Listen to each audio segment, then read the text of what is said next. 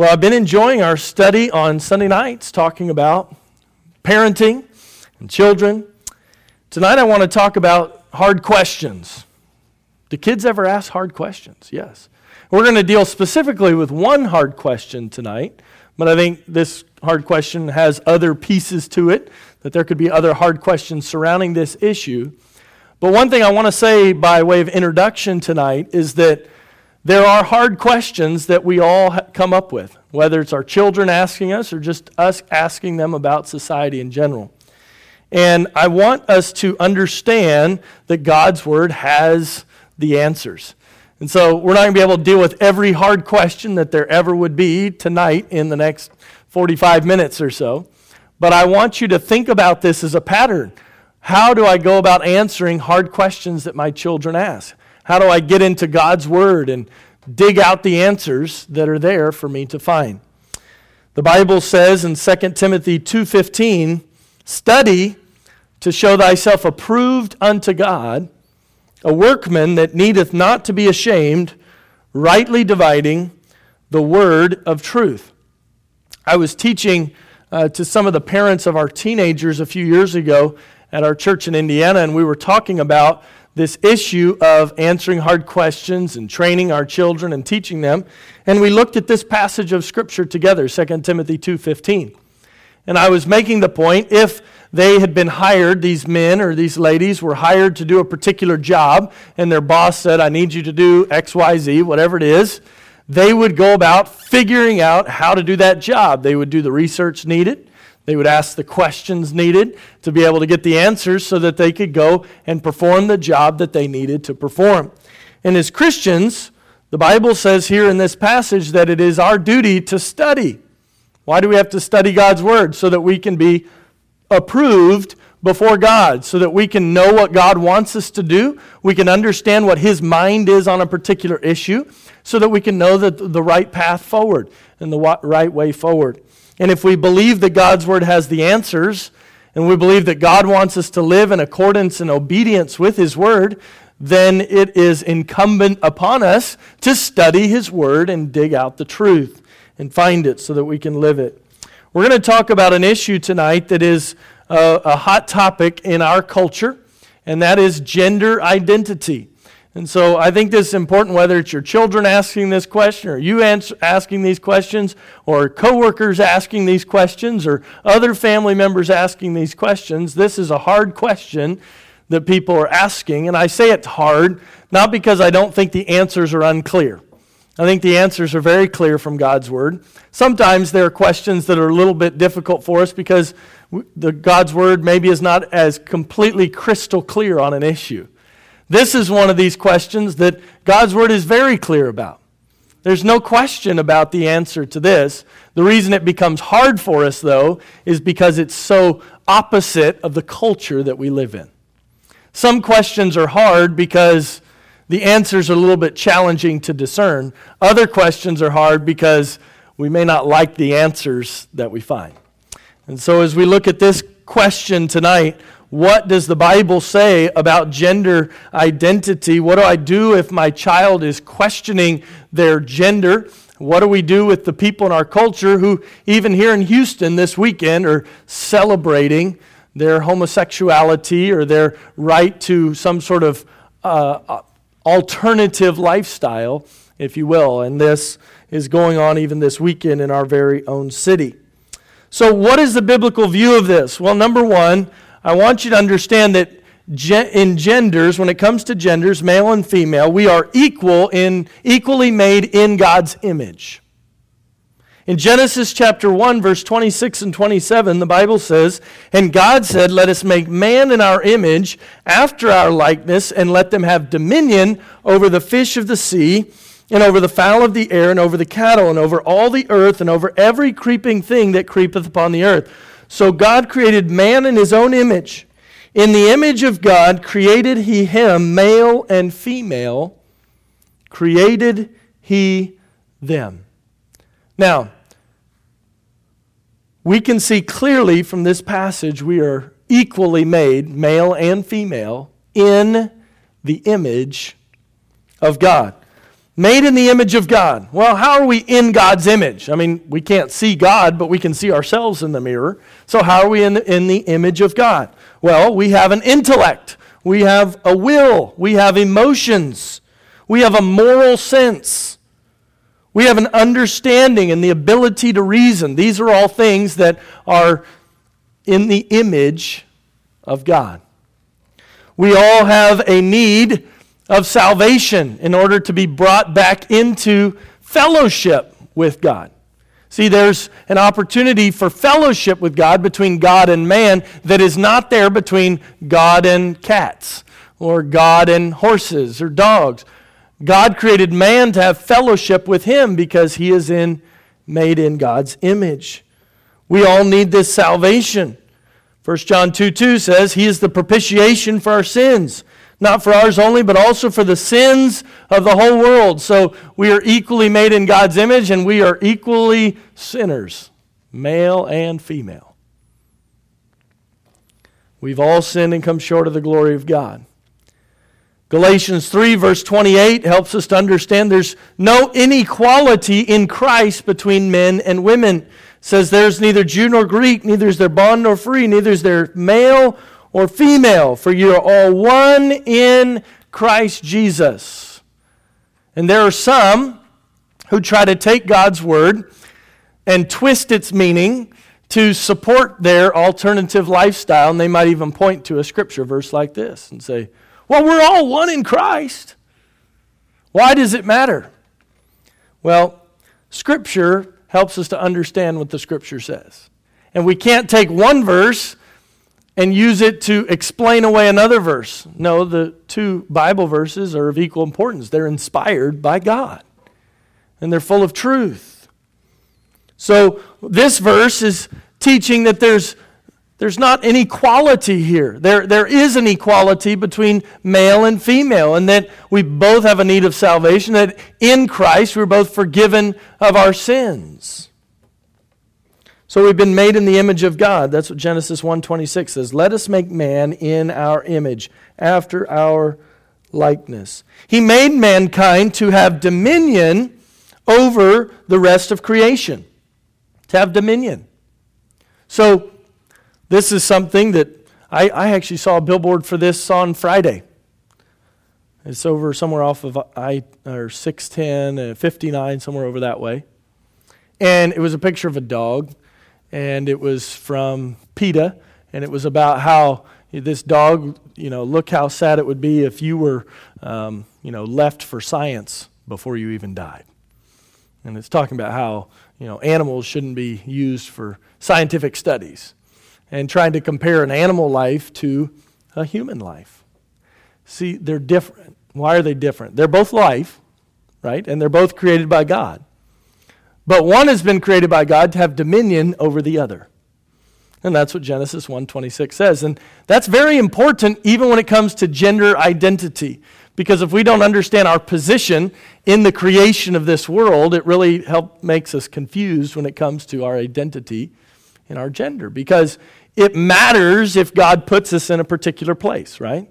So if God put us for a purpose, right, to have dominion over this world, as one of our purposes to subdue the earth and to take care of those things. That's one of the purposes that He created us with. He had different purposes for a male and a female to help accomplish that purpose of exercising dominion. Think about it. When He created male and female, He then sent them out and He told them to be fruitful and multiply. It was through having children and and uh, growing families that that's one way we're able to subdue the earth, right? Because there's people here to have dominion over it, to till the ground and to tame the animals and to take care of God's creation that He put us here to live in.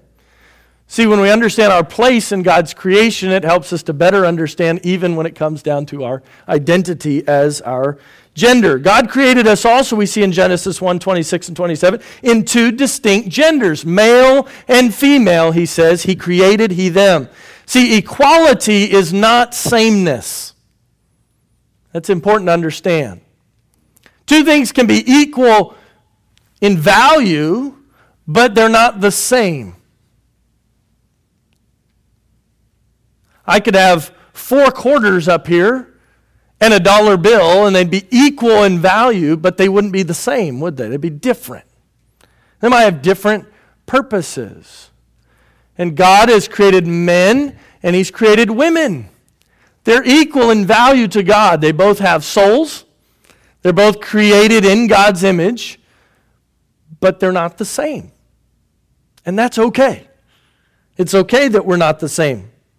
God uses men and women to accomplish His plan, and He has different things for men and for women to do. And that's okay, right? Because God has a really big plan. Genesis 1:28 tells us there that we are to be fruitful and multiply. I just talked about that. God blessed them. God said to them, Be fruitful, multiply, replenish the earth, and subdue it. Have dominion over the fish of the sea, and over the fowl of the air, and over every living thing that moveth upon the earth. It's important to understand that equality is not sameness. Jesus then reaffirmed this design in the book of Matthew, chapter 19, verse 5. He said, For this cause shall a man leave his father and mother, and shall cleave to his wife, and they twain shall be one flesh. Wherefore they are no more twain, but one flesh. What therefore God hath joined together, let not man put asunder. Is God's plan for marriage to have one man and one woman, male and female. And this isn't just what uh, gender you decide to be, right? Some of you say, well, I've decided to switch genders. No, because he's reaffirming what God said in the very beginning that he created two genders. So you were born a certain way. Biologically, you are something. And so God's not saying, well, and then you get to decide whatever you want to be and then put it back together. No, he said he created you a certain way. And if God created you in a certain way and for a certain purpose, He has a certain plan for your life. And to go and change your gender anatomically doesn't change God's purpose for your life. In fact, it makes it more difficult for you to fulfill the purpose that God has for you for your life. Two distinct genders, male and female. We live in a culture where the distinctions between men and women have been used to discriminate at times. Well, men are stronger than women, so there have been men that have taken advantage of women. That's not why God created differences for us to use to take advantage of others.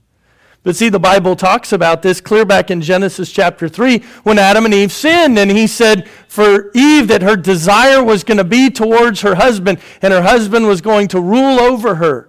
See, there was going to be this back and forth, this struggle for power and for authority. God created a certain order and a certain structure with the man as the head of the home and the wife is submissive to her husband. But this was not so that the man could take advantage of the wife. This was God's purpose and plan for order in the home. Equality is not sameness. See, when our culture tries to blur the lines between men and women and tries to make them the same, right? They, they ought to be able to do the same things and get all the same purposes. And we talk about equal pay and all that stuff. Sure, if a woman works and does the job and does the same things that a man does, then sure, she ought to be paid the same for it. If she's producing the same, if she does a different job that doesn't require as much pay, then she gets a different amount paid to her. Those are pretty simple things. We don't use our differences as an opportunity to take advantage of somebody else. That's sin. That's pride. That's arrogance. That's putting someone else down. But because there are differences, this doesn't mean we have to remove all differences. So, if we're going to answer these hard questions in life, we have to have a clear understanding in our own minds from the Word of God the answers to the questions. So, this biblical view of gender identity or sexuality. Two genders, male and female, both created in God's image, both have sinned, both need a Savior, but have different purposes. But isn't it wonderful in God's plan that God has really, while we have a little bit different purposes and different abilities and different strengths and all that, God in marriage, he puts those together And he says, as Jesus said in Matthew 19, he makes them one flesh. So God takes the strengths of a woman and the strengths of a man and he puts them together so that wonderful things can happen through that union. Yes, they can have children, right? We know that. But even beyond that, the compassionate side of a woman or the reasoning intellect of a man or you put it whatever it is and it, it just creates a wonderful partnership and i think we are more if you will able to act in the image of god through a marriage relationship because we bring all those different parts together because if male and female are created in the image of god and the bible says that a woman was the help meet for him, right? She was his completer. We're lacking something. Ultimately, we're lacking God. With him, we're complete. But as, as a man and a woman come together and there's a husband wife relationship, this is a wonderful thing and brings glory to God and fulfills his purpose.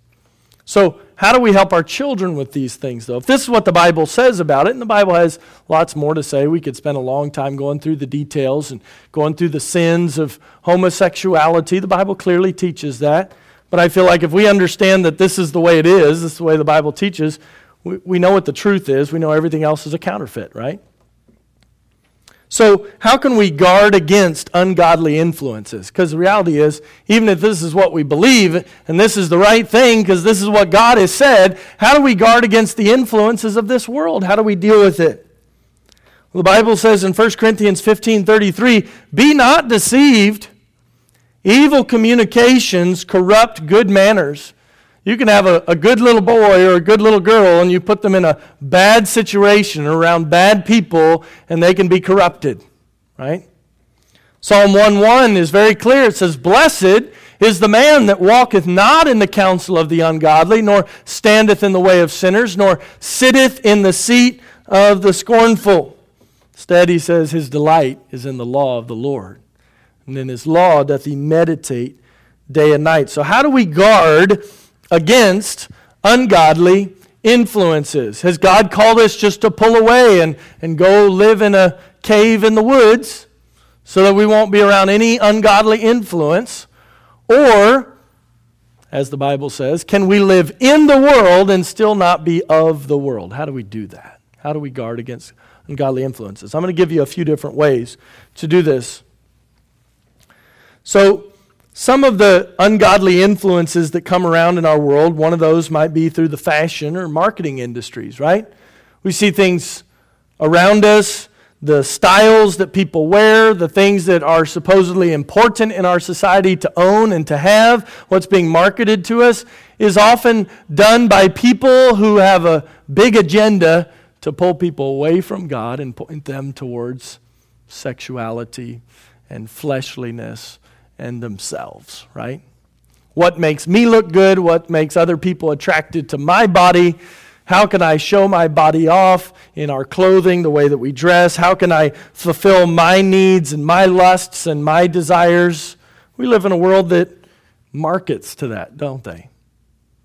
The com- even the commercials and things for, that are made for children at times, things in kids' movies, it, it, we just, it's all around us. Second one, the internet, right? It, it's just a click away.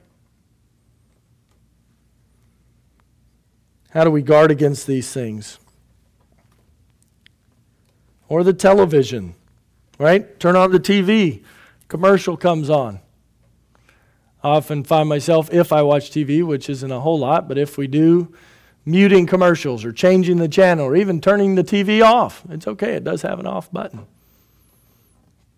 We don't have to look at those things. Sometimes we as adults are not very helpful to the young people around us and children around us because we say, well, it's okay, I'm an adult, I can handle this. You're not helping your kids. Because then they think, well, when I'm grown up, then I'll just do that too. It'll be okay. When we talk about this stuff, you know, we think in our society we have, you know, adult movies and adult beverages and adult entertainment and How's it okay to sin now that you're an adult, but it wasn't okay to do it when you were a kid? That doesn't make sense, does it? We as adults, maybe we don't see the effect as quickly as you do on a child, but sin still affects us, doesn't it? We've got to be careful about what we put into our minds. The television, even the education system. You hear about it all the time, don't you? This kindergarten class is teaching sex ed to five year olds, right? What are they learning about that for? How, how are we going to guard against these things? Read not too long ago about a school that there was a a young person in the school that decided they were going to be a different gender, and so the big argument was could this child that had decided, a boy that decided to be a girl, could he use the girls' locker room? Right? We live in a wicked world, don't we? And there's wicked influences all around us. How are we going to help our children? Well, we need to give them a understanding of God's word, which means we better have an understanding of God's word to give them clear answers. Many parents don't. So, how can we do that? Well, let me talk about it now. Six elements to shape a child's God given identity. Number one, time. Spend time with them, time with parents. Ephesians 6 4. Bring them up in the nurture and admonition of the Lord. You're only going to have your children for a limited amount of time. They're going to grow up, aren't they? And you're going to have less influence on them, most likely, the older they get. So spend time with them. Teach them what is true. Let them come to you and talk to you about things. Talk to them about stuff. We live in a wicked world where they're going to be exposed to a lot of wickedness, even if you are, are, are, very sheltered in the way you raise them, and you should shelter them. That's a good thing. But even if you do that, they're still going to be exposed to things. So make sure you're the one giving them biblical answers, even before they're asking all of the questions so that they know that you're the one who has the answers because you have God's Word. And God's Word has the truth, even though their friends may be saying something differently, even though the kids at school may be saying something differently, helping to prepare them, right? Ephesians 6 is very clear about this. It says to put on the whole armor of God, right? That you may be able to stand against the wiles of the devil. We can put on the whole armor of God ourselves, can't we? Taking the shield of faith and the sword of the Spirit and the belt of truth, right? Putting on the helmet of salvation, and we can help our own children get dressed in the same armor of God. But we must teach them the truth, and this comes through spending time with them. I'll tell you, I, it's, a, it's a challenge for me, probably like it's a challenge for some of you yes, I, this is what I do. I get to study God's Word. I get to go visit people that are sick in the hospital. I get to plan things for the church and work on stuff. But I have to be intentional about spending time with my kids. Something the Lord has worked in my heart about this year. And we've been working very hard to spend extra time. And it's not really extra, just, just time with the kids.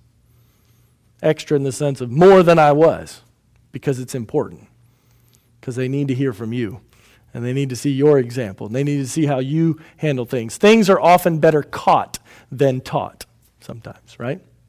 People catch things because they see how you do it and how you respond. What you do in a situation.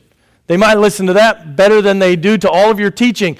But if nothing else, what you are doing ought to back up what you're saying, right? So that they know it's truth. Time with parents. Secondly, godly role models. It doesn't have to just be you speaking truth. That's why we have a, a youth group class going tonight and a children's class going tonight. That's why we'll have vacation Bible school in a few weeks. That's why we're going to have a, an Awana program in the fall teaching the children truth. That's why in a church it's a wonderful place for boys and girls to be able to look at other parents and other adults and other moms and dads and grandparents and say, those are godly people. Folks, this isn't just practical, this is biblical. Titus chapter 2, verse 4 says that they may teach the young women to be sober, to love their husbands, to love their children.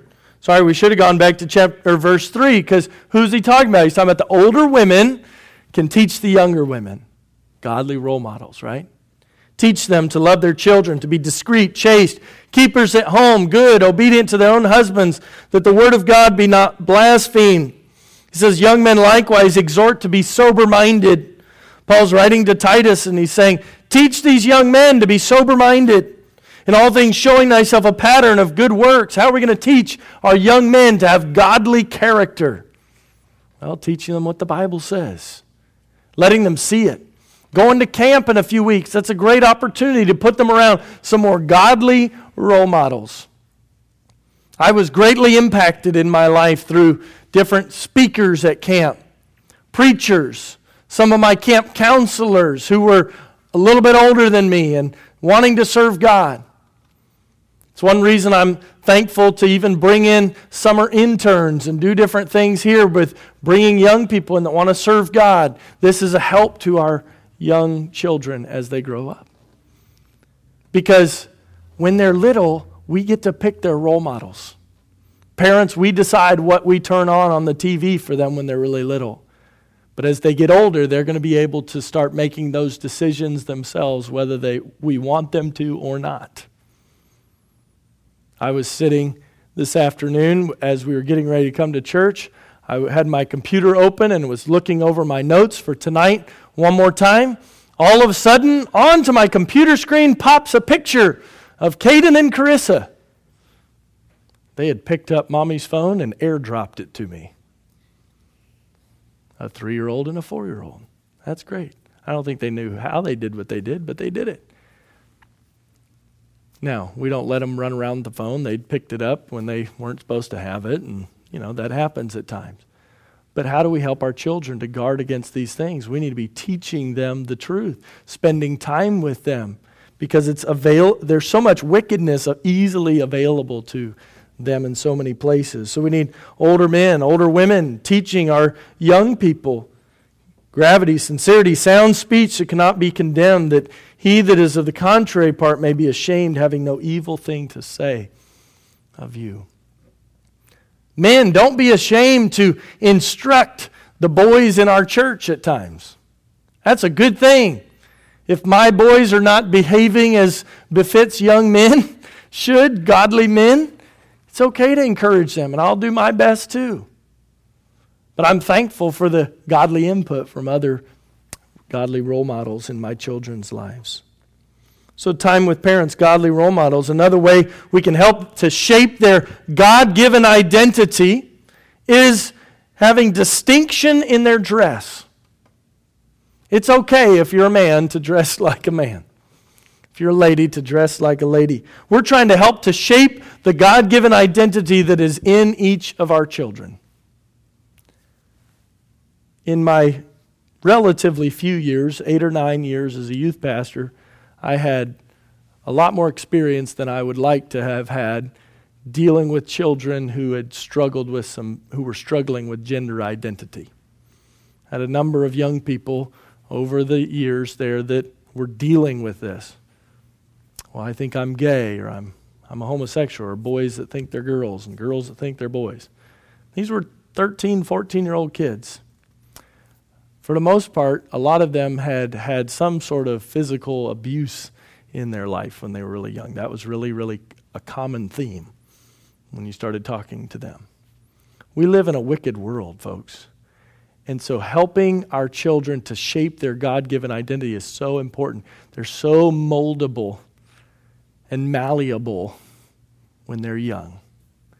And so, giving them good role models, giving them distinct distinctions in the way that they dress. These are good things. These are helping them to put boundaries in their life and build fences that help to push them and mold them into the image that God wants them to be. God's given them a purpose. He's created them with a gender. He's made them unique and different and with a special purpose. But as they're growing, they're learning and they're being shaped and drawn into that that God has for them. Distinctions in their dress. How sad it is when we see mothers who say, Well, my child hasn't decided what gender they are, so I'm just going to let them dress like this, or little Johnny wants to play with this. No, help them, teach them. The Bible says in 1 Peter chapter 1 verse 14 as obedient children not fashioning yourselves according to the former lusts in your ignorance but as he which hath called you is holy, so be ye holy in all manner of conversation. In every way, in every bit of your lifestyle, be holy. I like what he says there in verse 14, though. Not fashioning yourselves according to the former lusts. Even Christians fall into this trap of, well, it's not that big of a deal or it's harmless, you know, eh, it's kind of fun, it's kind of cute. Folks, that's ignorant. That's what he says. Don't fashion yourselves after the former lusts. It's ignorance. God's called you to holiness, being set apart, being different, being like God. And then 1 Timothy chapter 2 verse 9 deals with what a woman would wear. In like manner also that women adorn themselves in modest apparel. With shamefacedness, sobriety, not with broided hair, gold, pearls, or costly array, but which becometh women professing godliness with good works. The Bible says it's more important what a lady does than how fancy she's dressed. What should bring attention to a woman is her faithfulness to God, not her outward appearance. Deuteronomy 22, verse 5, deals with men and women. says, The woman shall not wear that which pertaineth unto a man, neither shall a man put on a woman's garment. For all that do so are abomination unto the Lord thy God. Now, there's been lots of questions about this verse over the years, and it's been applied differently. And there may be some of you in this room that apply this verse differently than others. Some have taken this and said, well, a woman should never wear a pair of pants because that's a man's garment. And if that's your position, okay, that's fine. Others say, well, a woman can wear very feminine looking pants, and this isn't a problem. And so she's going to wear this, but they're going to be very clearly a woman's pants. And then some, some guys like to get kind of smart and say, well, you know, Jesus probably wore a robe, so maybe it should be men wearing more of the skirts and, you know, get silly about things like that. The point is this, folks don't dress like a woman if you're a man. And men or women don't dress like a man. We see it all the time. We were going through the airport recently, and you know, a, a man comes running by wearing makeup and all kinds of crazy clothes, and I think, why is he trying to dress like a woman? A lady then goes by and she's got her head shaved and she's, you know, l- trying to look all tough with her muscle shirt on as she struts to the airport in her combat boots. Like, really? This is, she's trying to be something different than what she is. Distinction in dress. It's a good thing. Helps us understand there's equality, but not sameness. I'm glad that Shandy and I have two different parts of the closet, and her part of the closet looks a lot different than my part of the closet. We never get confused on our clothes, even though we're about the same height. I never pull something out and go, hmm, I wonder if this is Shandy's or if this is mine. We know because it's distinct, it looks different. It's not hard, folks, but it is countercultural to say these things because we live in a culture that says, well, let's blend, lo- blur the lines, blend the differences, let's switch things entirely. Be distinct. Help your children to be distinct.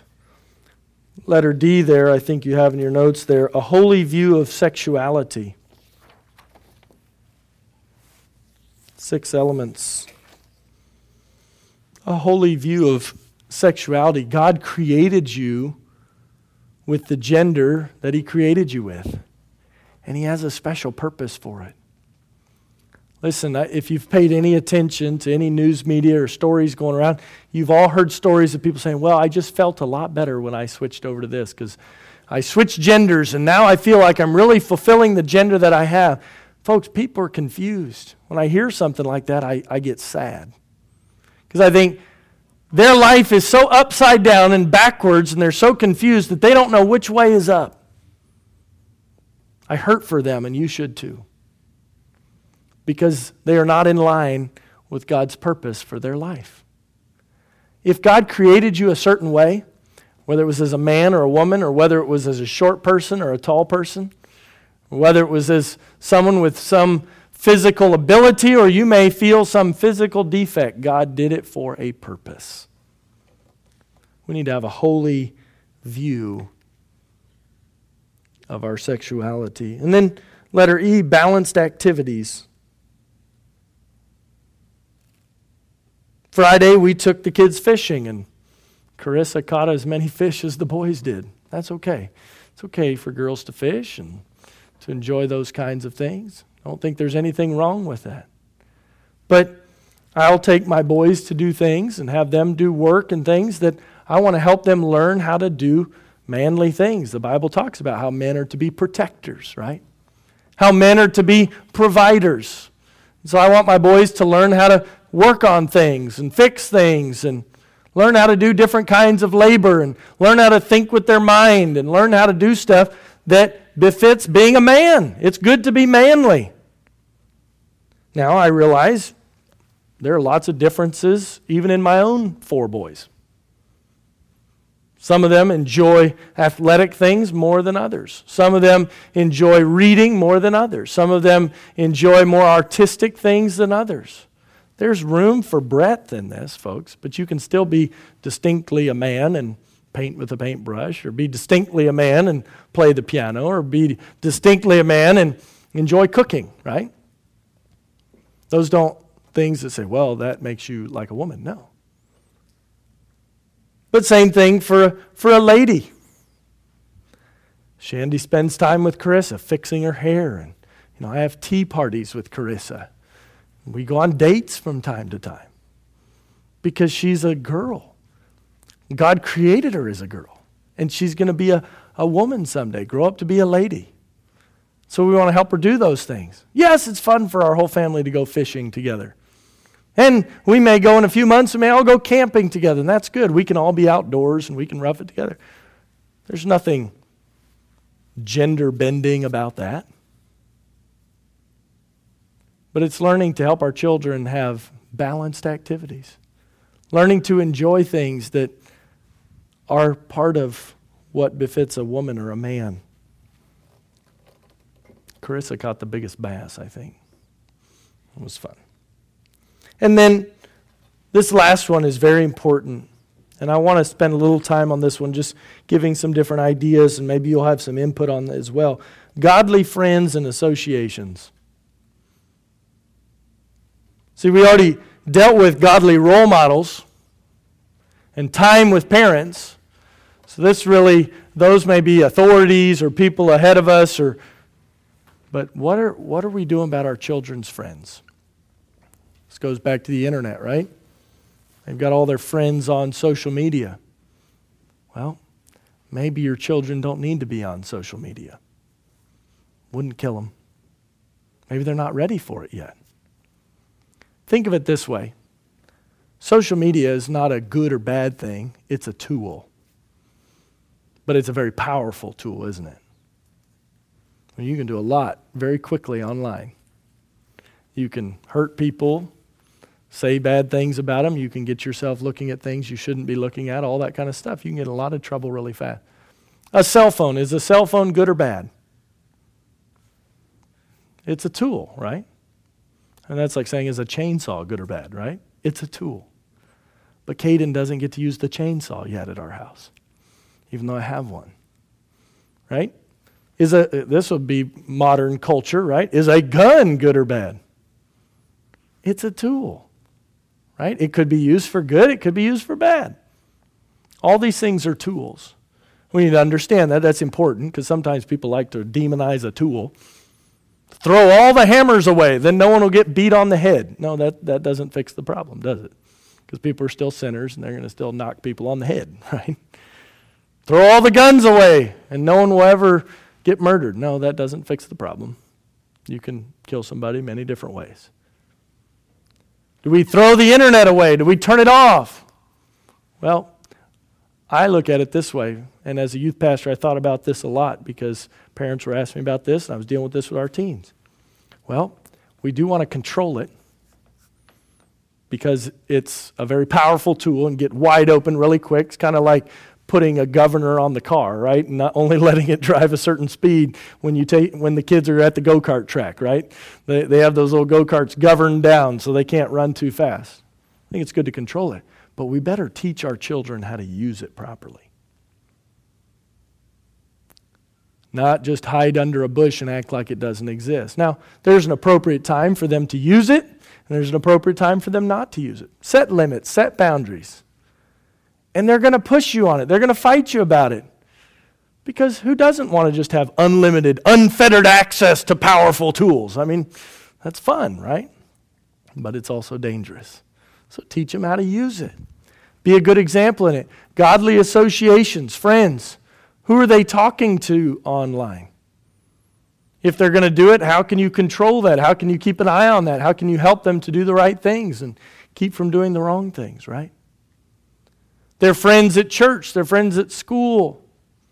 As they get older, and if they have a dating relationship, boyfriends, girlfriends, all those kinds of things, all those people in our lives shape us and form us.